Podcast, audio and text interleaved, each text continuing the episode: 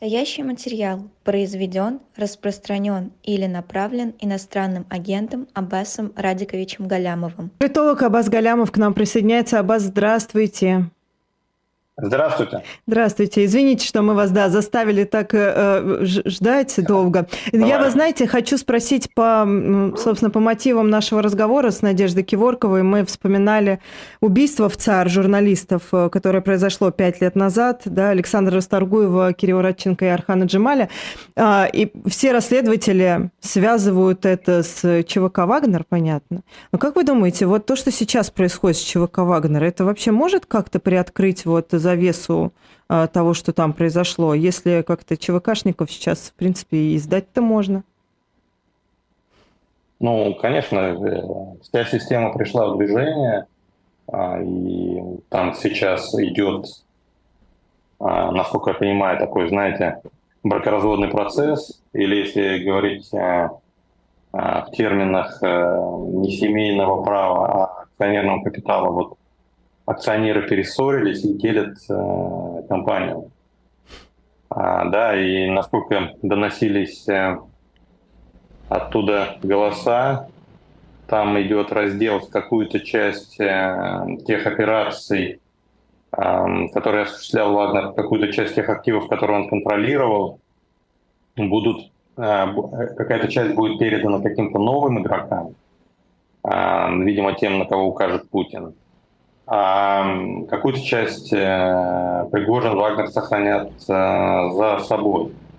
А, то же самое происходит э, и в России, очевидно. И, ну, то есть понятно, что это же не чисто пригожинский бизнес. Путин не врал, когда говорил о том, что это финансировалось за счет бюджета. Вот они сейчас это все делят. В России дележка имущества редко обходится без конфликтов. Просто все вы знаете менталитета российских элит. Вот у них же, понимаете, учитывать мнение а, контрагента это, это, это почти синоним знаете, понятию слабости. Ну, то есть, э, в принципе, нормальные пацаны не, не договариваются, а берут то, что считают нужным сами. Да, поэтому конфликты какие-то неизбежны. Я думаю, их будет очень много. Э, больших, маленьких. Вот. Ну а конфликты это благоприятная такая значит, среда, в которой там прорастает что угодно, в том числе и утечки информации. Пришел, допустим, новый оператор, начинает там а, смотреть на доставшееся ему наследство хозяйства, принимать э, клятвы в лояльности от прежних менеджеров, да, которые пытаются усидеть. И в такой ситуации они бегут и там, выпучив глаза, рассказывают тебе о злодеяниях э, предыдущего начальства. Вот я, поверьте, я через это приходил, я приезжал в регион с новым губернатором, вот, и все те, кто служили старому губернатору, целовали ему ноги, бегут к тебе и пытаясь выслужиться, значит, начинают рассказывать, какие, значит, все вокруг мерзавцы и негодяи ну, просто только услышать, знаете, вот ты прям уши хотелось заткнуть. Э, поэтому я думаю, там такая же история будет. И много чего полезет э, наружу.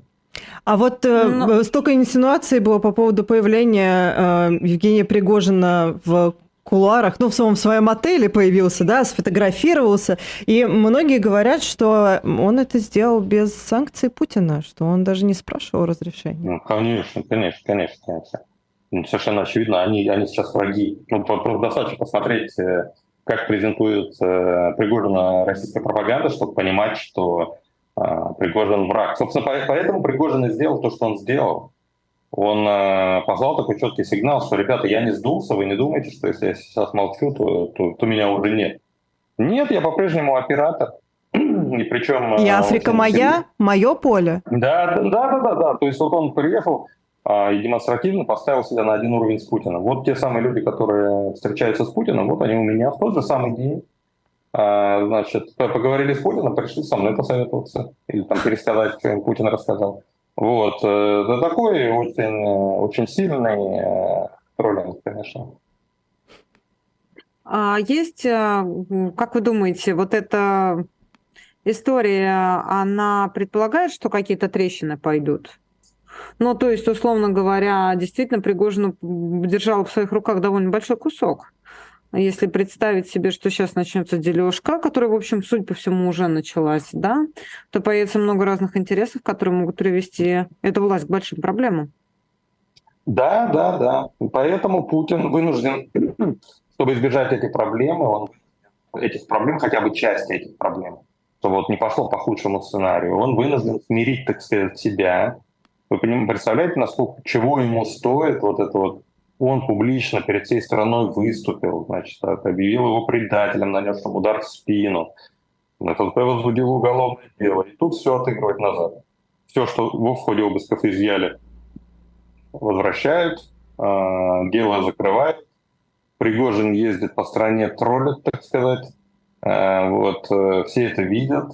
А, и тем не менее Путину приходится вот э, терпеть. То есть, в принципе, ведь э, его слово, вот он же, он же так это воспринимает, ну и вообще его, его окружение так это воспринимает, но слово государя, оно должно неукоснительно соблюдаться. А в данном случае, получается, что выступил там, назвал человека предателем, возбудил уголовное дело, и ничего, да, подтерся своим делом. А это, это, конечно, очень плохой прецедент. Путин старается таких вещей избегать. И если он сейчас вынужден на это а, пойти, а, смирять свою гордыню, то, конечно, это значит, что он понимает, э, какие могут быть неприятные последствия для него, для системы в целом. Вы знаете, Алексей Венедиктов э, любит э, говорить, что вот там есть враги, условно, это мы, да, а есть предатели, что еще страшнее для Владимира Путина. В этом смысле же Пригожин предатель? Любопытный такой вопрос. Но я думаю, что есть а, вот эта составляющая, безусловно. Ну, то есть есть обида, оскорбленная, уязвленная гордость. А с другой стороны, но ну, слишком очевидно, что Пригожин долго пытался играть по правилам, по, по, по, по путинским правилам. И то, что он вынужден был в конце концов сбрыкнуть, но это не только это, это, не, это не только то, что вот он такой плохой. Да, это, это значит, система не доработала. Но невозможно от этого спрятаться, закрыться. Но слишком долго он стучался в ворота и кричал, мужики, у нас у всех проблемы будут, если мы не изменим стратегию своего поведения, давайте ее изменим. Ну, слишком долго, ну, ну полгода это длилось, публично, не публично. Вот, и, ну, ну, слишком очевидно, понимаете, за это отвечал Патрушев. Ну, ну, это классика просто. Для этого Совбез и создан. Для того, чтобы урегулировать отношения между Пригожиным и э, Шойгу для вот именно для таких вещей, не для того, чтобы статьи писать глупые там, да, а, в прессу, а для того, чтобы вот в каждодневном режиме снимать все возникающие проблемы.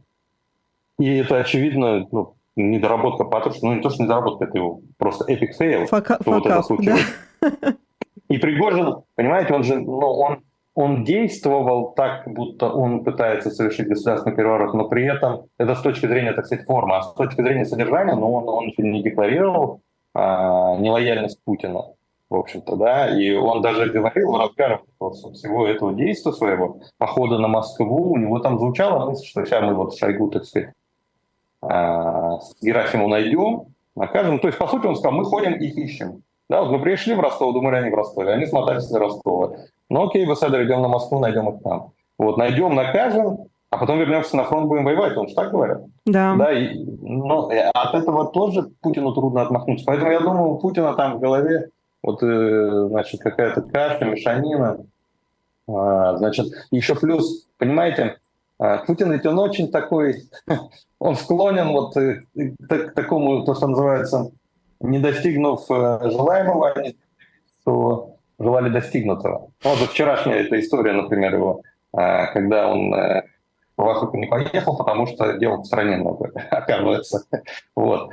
Типичная такая история. То есть он постоянно вот такой вид делает. И в этом смысле, ну, раз не удалось арестовать э, Пригожина, да, раз нельзя, ну, он для себя, я думаю, уже находит э, в голове какое-то оправдание в том виде, что ну не так уж сильно он и, и виноват, наверное. Вот если бы можно было арестовать, конечно, бы он на него всех собак повесил и арестовал бы. Но раз уж не получилось, а, вот, он, я думаю, сейчас уже ну, каких-то других крайних ищет. Ну, там, видите, Гиркин подвернулся, Суровикин, там вот э, какие-то вообще люди. Вот. Я думаю, что ну, я, я сильно удивлюсь, если по Патрушеву это не ударит. Вот мне кажется, слишком очевидно на последнего. Вот если только Патрушев не переведет стрелки на кого-то другого, то есть сейчас, я думаю, следствие там активнейшим образом роет, пытается найти кого-то виноватого, э, ну, того, кто подзуживал Пригожина в ближайшем окружении Путина. Я думаю, Патрушев просто смертельно, так сказать, заинтересован. Для него вопрос жизни и смерти. Вот это. А, заинтересован в том, чтобы найти кого-то, условно, Кручука, там, Кириенко, показать на него пальцем, сказать, да вот это он виноват, я тут ни при чем. То есть а, мы вот. ожидаем каких-то показательных процессов? Не обязательно показательных. Нет, не факт. Видите, ну, слишком много там реальных вещей затронуто, которые совершенно не публичны. Да? Поэтому с Пригожиным разбираются, видите, как очень, так сказать, э, нехарактерной, а, деликатной манере, так сказать. Да? И поэтому что-то, может быть, там будет и не публичным. Ну, Путин а, вот, э, ну, в целом, вот внутренние разборки тащить на публику а, он э, может быть, при каких-то условиях, по каким-то причинам он это вынужден будет сказать. Может быть, само утечет. Понимаете, система в целом заслабеет в результате всех этих разборок. Ну, есть объективные обстоятельства, война проигрывается, да, экономика ухудшается, протестное настроение усиливается, там выборы приближаются. Это объективные обстоятельства, способствующие ослаблению. Есть еще субъективные, связанные вот с типа Пригожинским путчем и неспособностью системы. Что внутри системы да. уже все уходит вот. из-под контроля. Да, да, да. Угу. Вот, вот я про это говорю, да, неспособность угу. системы урегулировать отношения внутри самой себя.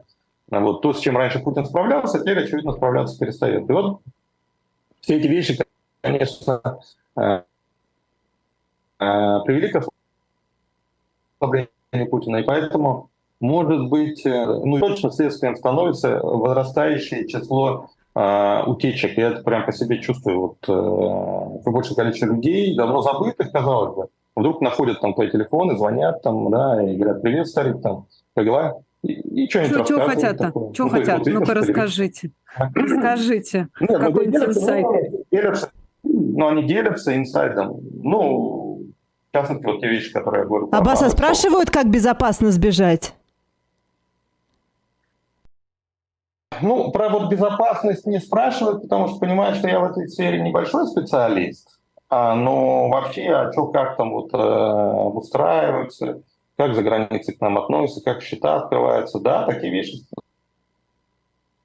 спрашивают. Вот, кстати, после прилетов этих, каждый следующий прилет э, дронов э, в Москву, угу. значит, увеличивает количество таких звонков. То есть люди, а, если не побежали еще, а, то, во всяком случае, ну, начинают об этом задумываться. То есть тот, кто, допустим, вчера не звонил, а после, после этого прилета раз и позвонит. Подождите, вот. они ну, звонят вам, подождите, я просто... Ну, знакомые мои, да-да-да.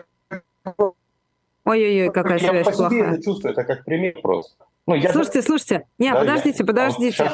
А, а ожидать, подождите, подождите, слушайте, самый интересный вопрос. А ожидать какого-нибудь слива в стиле, а, как его, с кем разговаривал, господи, Пригожин второй, Иосиф который? С Махмудовым или с Хендом? С, Мах... с Ахмедовым. Да. А, ожидать каких-нибудь сливов? Звучит ли что-то такое, что может быть потом опубликовано? Уж не знаю, вам это в пользу, в плюс или в минус пойдет. Не, подождите, но я, я никого не пишу. То есть мне Нет, звонят но... знакомые. Вам звонят знакомые, что-нибудь говорят там, привет, старик, как дела? И как Ира говорит, как безопасно слинять, да, особенно после того, как дрон. Ну, да, в принципе, я, как я, слинять. Я, да, публиканите-ка, ну, публиканите-ка чего-нибудь, пожалуйста. Крайне интересно было бы почитать. Не, ну, о, каких-то, о каких-то вещах я деликатно пишу, но я, ну, с учетом того, что это лично мои знакомые, которые ну, я не считаю себя вправе вот, без их согласия. Да, вещи понятно.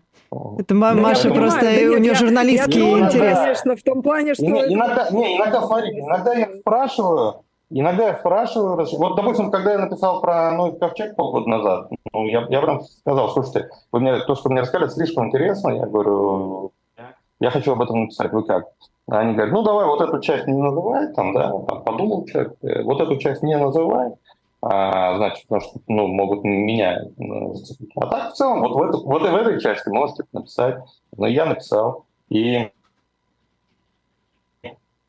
когда я там писал о встречах э, Патрушева, Сечина с Пригожиным и так далее. И о том, что, вот, например, недавно писал о том, что когда Путин встречался с Лукашенко, у меня есть просто некий контакт. Путин встречался с Лукашенко, он вызвал в Питер Сечина на эту встречу, да. а Сечин вылетел туда в сопровождении Шокиной. Это управделами Роснефти, которая до того, как прийти к Сечину в Роснефть, работала руководителем московского офиса «Конкорд». Компания «Конкорд» — это компания Пригожинская. Вот. То есть э, Обычно он летает без нее. То есть он ее берет, ну, он, он всегда берет с собой вице-президентов, которые вот, ну, там, ему нужны по конкретному там, вопросу. Да? Если вопрос обсуждается там, финансовый какой-то, там, международный там, финансы, ну, там, Миленский берет своего, например, или, ну и так далее. А тут он э, вот именно Шокина полетел, который у него отвечает за связи с Пригожиным. И Потому что она занималась какими-то его структурами, по-моему, да? Чего, она, она возглавляла московский офис Конкорда. Да. То есть Конкорд угу. это его компания, которая вот ему значительную часть денег э, приносила. Вот эти все контракты на продукт, э, на, этот, э, на питание, организация питания, там, да, армия, школы и так далее. Ну, госконтракты. Да. В общем, она, ну вот это, я из этого сделал вывод. Э, мой источник не мог подтвердить, он мне только сказал вот этот факт, да, ну он график Сечина видит. А, вот, он про это сказал, а дальше я делаю вывод о том, что, ну, зная о других источниках, что, значит, уже, уже до этого были там поручения с Пригожиным встретиться в Беларуси, руководить, поручение было дано руководителю офиса Роснефти в дочке Роснефти в Беларуси, в Минске. Угу. Вот. И как бы сопоставляя это, я ну, прихожу к выводу, что, возможно, именно Сечину будет поручено финансирование с, вот, тех проектов Вагнера, которые будет в Беларуси организовывать э, Лукашенко. То есть Лукашенко удалось э, нагнуть Путина на предмет того, чтобы э, Вагнер, белорусский Вагнер, который сейчас будет создавать Пригожин, уже начал, по сути, создавать Пригожин, будет финансироваться Путиным, то есть Роснефтью. Ну, по сути, российским бюджетом. А, вот. В общем, информация течет оттуда. Вот я, я просто говорю, что я по себе это вижу. А, ну, а по-другому Ослабление системы всегда ведет к тому, что каждый э, из винтиков системы начинает преследовать свои собственные интересы, помимо э, вот если раньше он сидел зажатый в тисках обстоятельств и работал исключительно вот в рамках начальства, то теперь он начинает, значит, там направо, налево, так сказать, о своем будущем задумываться, да, контакты старые вспоминать. Вот. И это, ну, это неизбежный процесс. Поэтому вот я, я так долго отвечаю, извините, на ваш вопрос о том, как, как там будет дальше э, с, утекать. Вот. Утекать будет э, все больше. Вот это, это, то есть, вы меня спросили, будет ли там что-то публичным, да, вот эти Путин с Пригожиным или нет. Э, вот как эта информация о встрече вагнеровцев с э, Путиным. Помните, сначала же ее Песков отрицал? Конечно, сначала и... ничего не было, потом а, они внезапно а в потом... Кремле оказались. А потом э, утечка пошла куда-то во французские СМИ, забыл, какое из изданий, ну, во Франции где-то это, это вышло, и на следующий день Кремлю что уже отрицать, уже потекло. Вот. И, ну, они вынуждены признать. Вот просто пример того, а, что и в дальнейшем, я думаю, будет происходить э, то же самое, будет усиливаться. Вы помните, может быть, э, ну, вот, э, года, это же вообще текло отовсюду все. Просто вообще там ничего невозможно было удержать. Потом Путин очень жестко закрутил гайки. Я прям очень хорошо помню, знаете, как это происходило. Я как раз тогда в Кремле, в Кремле работал, это был а, 2001 год. Там, а, значит, был такой а, Максим Мейер, он возглавлял Тогда в Главном управлении внутренней политики было аналитическое управление, и вот он его возглавлял. И, а, значит, я помню, так подрослись прямо, руководителям подразделений АП администрации приносили приказ об увольнении мэра, вот дословно формулировку, почти дословно помню, вот, за несанкционированный контакт с представителями средств, представителями средств массовой информации. То есть прямо вот с этой формулировкой его уволили, и подростки ознакомливались с этим приказом а, все кремлевское руководство, то есть вот, вот ознакомься, копия, распишись, что ты ознакомился. Э, да, вот, ну, то есть вот такой воспитательный, это конкретно воспитательный характер носило. Он что-то там утек по поводу акций «Газпрома», э, планов преобразовать рынок акций «Газпрома», и тогда рынок укнул. И Путин разозлился очень сильно, поручил там провести расследование, нашли концы, а, вот, и его за это... Я не знаю, на самом деле он виноват или нет, может, правильно, там, знаете, те, кто рас... у нас расследователи, они обычно там, не стесняются, если надо если не могут найти э, реально подсунуть кого-нибудь, вот, или вообще своего врага там подсунуть. Вот, и, в общем, может быть, он и не был виноват, но его уволили вот прямо вот э, с такой формулировкой. То есть Путин это очень э, сильно вот эту, он предпринимал специальные усилия, чтобы прикрыть эту лавочку, чтобы утечки прекратились.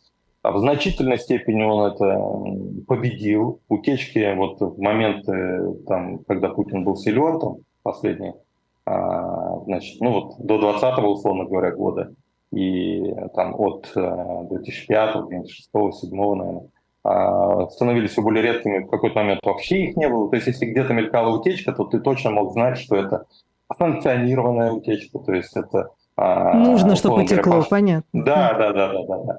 Вот. Но сейчас нет, сейчас опять в это все в решето превращается. Это один из признаков упадка системы. То есть она возвращается туда, к тому, с чего начала. Вот она становится вот как в 90-е была. Аббас, а вот э, я, знаете, хочу немного о другом вас э, спросить. Поправки э, к закону о повышении призывного возраста принимались на прошлой неделе. И там какие-то немыслимые полномочия губернаторам раздали о том, что они теперь чуть ли не у них там свои какие-то военные компании будут, и они будут под руководством губернаторов. Зачем такие полномочия им давать? Вообще вы правы, конечно, когда удивляетесь, потому что это очень сильно противоречит вот тому, что Путин делал на протяжении всех э, своих вот той, той четверти века, что он находится у власти. Он ведь прямо э, с первого дня буквально, как пришел э, к власти, он начал, вот он, он одновременно две вещи начал делать. Он начал уничтожать Гусинского НТВ, который мешал ему приходить к власти. И, ну, всю империю, не только НТВ, там и журнал. И полномочия у всех забирал. И Эхо, и Эхо, в конце концов, да, вы, в конце концов, что я вам рассказываю. Это, э, вот это началось буквально и прям сразу же началось. И одновременно с этим он э, начал закручивать гайки в отношении губернаторов, в отношении регионов. Он тут же реформировал принцип формирования Совета Федерации. А, губернаторов изгнали из э, Совета Федерации, создав под них такой фейковый госсовет, в котором они ничего не решали. То есть Совет Федерации голосует за законы. Да, он назначает прокуроров, например, да, там, ну, масса вещей, которые реально полномочия. А в Госсовете просто приходите с президентом беседуйте. Ну, вот. А, и то, как, когда он захочет, mm-hmm. а не когда вы хотите. Но, в общем, он э, частью этой борьбы с губернаторами Э, стало немедленное выведение из-под их контроля всех силовиков. То есть Путин, ну, как бы он, он точно не недооценивает значимость силовиков в российском политическом процессе, он постоянно, как мы знаем, злоупотребляет силовым ресурсом. И он, э, вот понимая это, он, конечно, в первую же очередь, вот э, губернатор, я тогда работал в Башкирии, я просто хорошо помню, как это выглядело, а, я был частью этого процесса. Значит, вот если силовик был в хороших отношениях с губернатором, то его прям быстро меняли.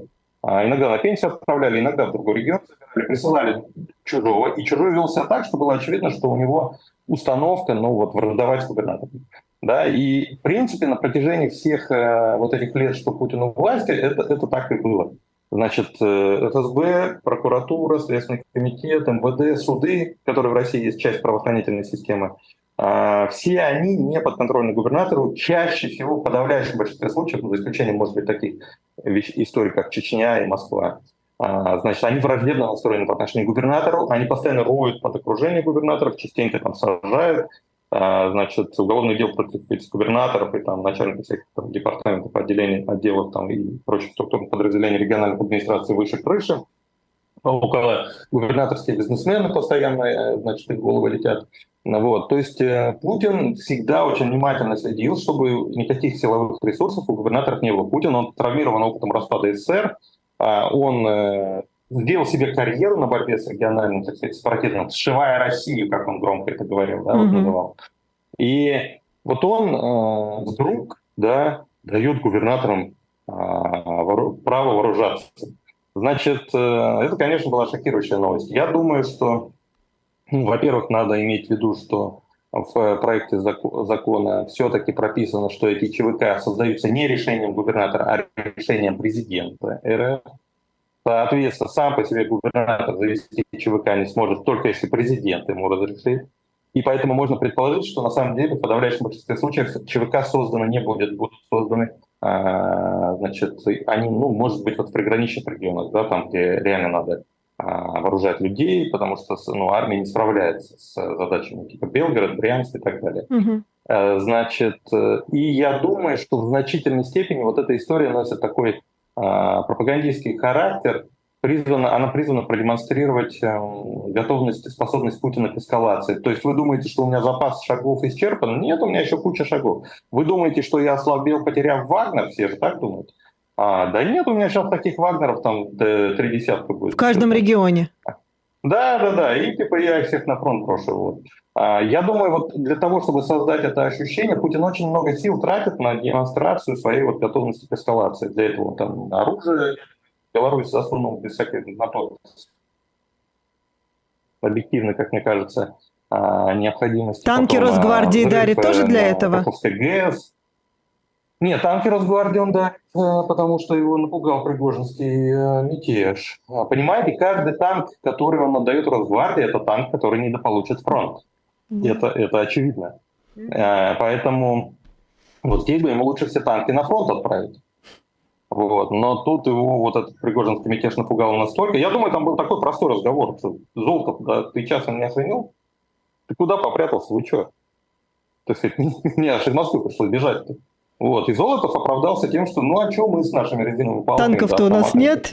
Как мы вас защищать будем, Владимир да, Владимирович? Да, да. Вот. И чтобы у Золотова не было таких аргументов... Палками и камнями. Пришлось, значит, выделить ему танки, технику. Вообще, строго говоря, это предательство даже по отношению к его собственным солдатам, которые там сейчас гибнут в степях Украины. Потому что им эти танки, эти БТРы точно нужнее, чем золото. Вот. Но нет, личной безопасности. Она, она... Вот, как-то так. Ну, исходя из всего того, что вы говорите, складывается ощущение, кстати, не первый раз у меня, а, что войну вот-вот, ну, как бы не надо и не должно, а просто вынуждена должна проиграть российская страна. И причем вот вчера. Потому что здесь ослабление, здесь ослабление, здесь неувязка, здесь не под контролем и так далее, и так далее. Ощущение, что, в общем, на фронте сейчас ничего такого судьбоносного не происходит. Вот где здесь, где рвется здесь, где рвется логическая цепочка? Не, а проблем в логике никаких нет. Я ни разу не говорил, что это случится прямо сейчас, прямо быстро. Ага. Я помню, когда война началась, и вот первые там пару недель, пару недель, когда стало ясно, что Блицкриг не вышла, и а, под Киевом увязли, и вообще везде увязли, и, значит, э, санкции, мощнейшие санкции, там, да, еще протесты, помните, как первые угу. какие протесты мощные были. Да. А, многие тогда вот режим, режим уже до, до конца года не доживет, следующей осенью рухнет. Я прям помню, как я сформулировал, прям запомнил, что я сказал, что да нет, конечно, у него облетела мишура с него, а, значит, вся вот эта штукатурка красивая, да, а Кремлевская стена выглядит крайне там, уродливо сейчас, вот, но в принципе эта облетевшая штукатурка обнажила, так сказать, э, там, толстую кирпичную кладку. Ну, я уже тогда говорил, что режим, ну, как минимум на несколько лет прочности хватит. Я, я говорил, что как минимум до 2024 года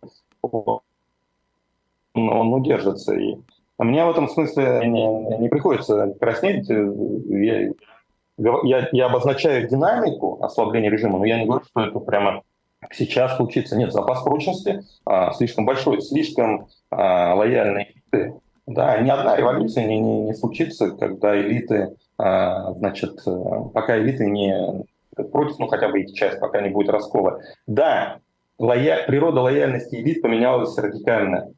Значит, если раньше там они, они Путина держались за Путина, так сказать, не за страх, а за совесть, то есть он реально а, был гарантом стабильности для них. То есть была более-менее понятная система правил, а играй по правилам, стройся, так, стройся вот, э, систему а, путинского вот политбюро а, приобрети крышу, так сказать, там, в лице одного из них, да, и, скорее всего, у тебя вообще все будет хорошо. И все это понимали, и все, в принципе, за него держались. То есть даже если кто-то ворчал по поводу, так сказать, вот чего-то им не хватало, да, то это было исключение из правил. И обычно этот гнев был направлен против а, вот а, кого-то из окружения. А сейчас это ненависть по отношению к Путину, вы вот упомянули разговор Пригожина с Фархадом Ахмедовым, это абсолютно типичная а, история. Я сам вот от тех людей, от которых раньше я слышал только, никогда слова плохого о не скажу, ну, из тех, кто там в системе. Значит, те, которые говорили всегда, да нет, это старик, это он тут ни при чем, это Сечин там его развел, это Сечин там козел, сволочь, мерзавец там, да, или там Ротенберг, ну, то есть всегда вот так было. Эти же самые люди теперь вот в смысле слов говорят, чтобы он сдох поскорее. Вот. То есть природа лояльности поменялась. Если раньше это было, так сказать, не за страх, а за совесть, то теперь это, теперь это просто страх. Да? И надежда, что ну, то есть все понимают, что он скоро рухнет, и все надеются, что кто-то другой этому поспособствует. Да? Вот, то есть я тоже за, ну давай я постою в стороне, а ты я-то, типа, мне что, больше всех надо, что ли? Ну, то есть все боятся. Ну, кто-нибудь вот, найдется. Очевидно, вот, конечно, рано или поздно все равно кто-то найдется. А вот, он нашелся. А, значит, э, а теперь просто представьте, что что-то подобное Пригожинской истории происходит, э, вот, допустим, в ночь, когда идет подсчет голосов во время президентских выборов. Что-нибудь такое на фронте, какой-нибудь марш справедливости 2 очередной. Мы теперь не можем исключать этого. Вся армия видела, как это легко делать.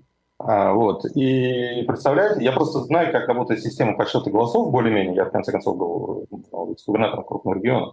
И я вам скажу, там ее парализует все от страха. Они реально со страха возьмут и честно посчитают. Да, это просто гипотетическая ситуация. Но я просто к тому, что... Вообще фраза а, гениальная, сейчас... Бас. Они от страха возьмут и честно посчитают. Да, тем более, кстати, а, я буквально, по-моему, вчера или на днях видела заголовок на «Медузе», что будут натягивать на 80%, что якобы таких 80... задач никогда да, 80 нет. на 180, да. Вот я, я, если честно, вот, это, вот эти утечки, конечно, совершенно очевидно из серии тех, которые санкционированы, Mm-hmm. Вот, э, Кириенко проводит эти совещания дает эти установки исключительно для того, чтобы тут же это все утекло. Понимаете, Путин mm-hmm. очень сильно сейчас нуждается в подтверждении того, что он силен, что он контролирует ситуацию, потому что, строго говоря, объективно, ну, все выглядит плохо. Украинцы наступают, слушайте, ну, вот вы говорите, ну, ведь э, наступление завязано. Да если вдуматься вообще, нам бы полтора года назад сказать, а, значит, знаете, украинцы будут наступать, ну, россияне будут держаться и пятиться. Они не побегут, они будут пятиться. А, ну, ну, это же... Вы представляете, какая динамика, какое расстояние мы преодолели за полтора года? Когда Путин уже радостный, ха-ха, значит, украинское наступление захлебнулось.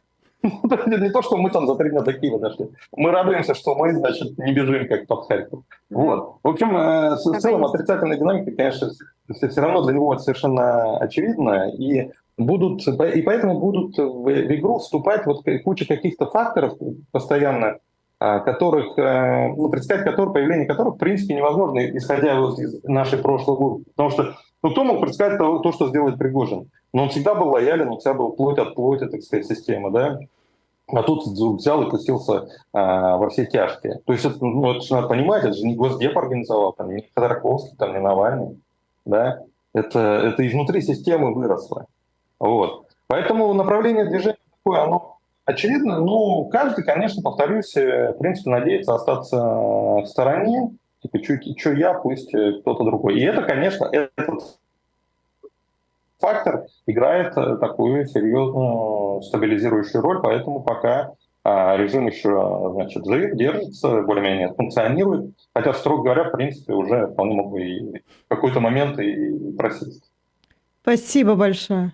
Спасибо вам большое. Политолог Абаз Галямов был нашим гостем. Да, мы Спасибо, уже, до встречи. Да. Да, уже